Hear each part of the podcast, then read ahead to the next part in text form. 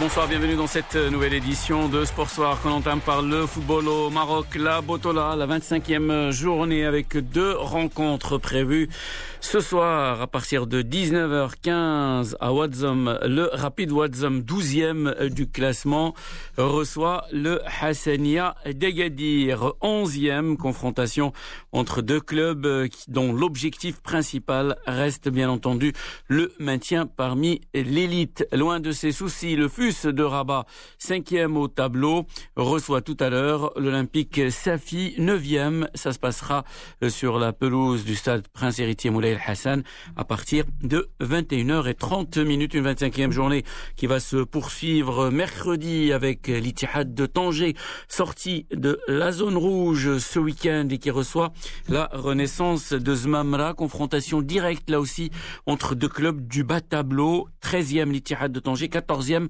la renaissance de Zmamra. Et puis toujours euh, mercredi, renaissance de Berkane contre les phares. Jeudi, le Wydad de Casablanca contre le Raja. En vedette donc le derby de Casablanca. Ça se passera sur la pelouse du complexe Mohamed V à partir de 19h15 jeudi.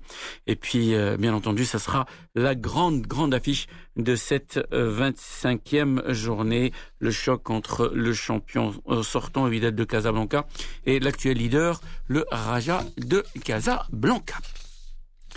Retour sur euh, le week-end euh, en Europe avec euh, les paris, les Parisiens qui peuvent remercier Kylian Mbappé de retour après son isolement consécutif au Covid-19. L'attaquant a été très en jambes et dans tous les bons coups à Nice, permettant au PSG de s'imposer 3-0. Un retour plein d'envie de l'enfant prodige qui fait un bien fou au PSG, comme nous le confirme notre consultant pour le football français Hervé Penaud. Kylian Mbappé, phénoménal. C'est assez impressionnant parce que quand il est là, on a l'impression, si vous voulez, qu'il joue avec des jeunes joueurs. Il vient, il fait des éliminations, il dribble. Donc retour de Kylian Mbappé, il est sur euh, tous les buts quasiment. Donc franchement, Kylian Mbappé, ce qu'il est capable de faire en France au niveau Ligue 1, c'est proprement stupéfiant parfois parce que on a cette sensation, si vous voulez, qu'il n'appartient pas au même monde que les autres. Tellement il va vite, tellement il est, il a une explosivité incroyable et il est capable d'éliminer, de dribbler dans, dans des petits périmètres. Alors c'est pas un joueur ultra technique. Hein. C'est pas Messi, euh, c'est même pas le Ronaldo du, Real Madrid hein, sur sur ces qualités-là. Mais en mouvement, c'est c'est c'est incroyable. Et alors, bah, évidemment, quand vous retrouvez un joueur de ce calibre-là, bah, vous n'avez plus du tout la même équipe. Et c'est d'ailleurs un peu le le défaut de cette équipe du Paris Saint-Germain, c'est qu'en gros, vous avez des, des joueurs d'exception, vous leur donnez la balle et allez-y, amusez-vous. Et alors le problème, c'est effectivement, bah, collectivement, quand ils sont pas là ou quand ils sont pas au top, et eh ben ils sont plus en difficulté. Mais ce qui est certain, c'est que quand Mbappé est là, bah ça change tout. Ça change tout pour les joueurs du PSG et pour l'adversaire. Le marché de transfert avec ce que qualifient nos voilà, confrère espagnol de Bombasso, Luis Suarez, euh, qui euh, a résilié son contrat avec le FC Barcelone. Il devrait rebondir à l'Atlético Madrid, alors qu'Alvaro Morata pourrait lui retourner à la Juventus. Si l'arrivée de Suarez à l'Atlético pourrait être liée à un départ de Diego Costa, celui qui fait pour l'instant les gros titres est Alvaro Morata. L'attaquant espagnol formé au Real et à l'Atlético depuis 2019 pourrait être envoyé en prêt à la Juve club au sein duquel il a déjà évolué entre 2014 et 2016. Et puis Arturo Vidal, le milieu de terrain chilien du FC Barcelone, et lui est arrivé hier à, Milan pour finaliser son transfert avec l'Inter de Milan, selon une vidéo diffusée euh, par le club interiste. Tennis, Novak Djokovic, numéro 1 mondial, a remporté tout à l'heure pour la cinquième fois le Masters 1000 de Rome en dominant logiquement en finale l'Argentin Diego Schwartzmann en deux manches 7-5, 6-3. Tout cela à une semaine du début de Roland Garros. Enfin, retour au golf euh, et au sacre de l'Américain Bryson DeChambeau à l'US Open, le premier grand chelem de sa carrière.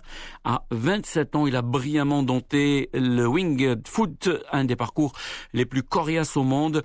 DeChambeau qui succède à Gary Woodland au palmarès, il devient le troisième joueur après les légendaires Jack Nicklaus et Tiger Woods à être sacré dans ce majeur, après s'être également adjugé les championnats universitaires de golf amateur en 2015.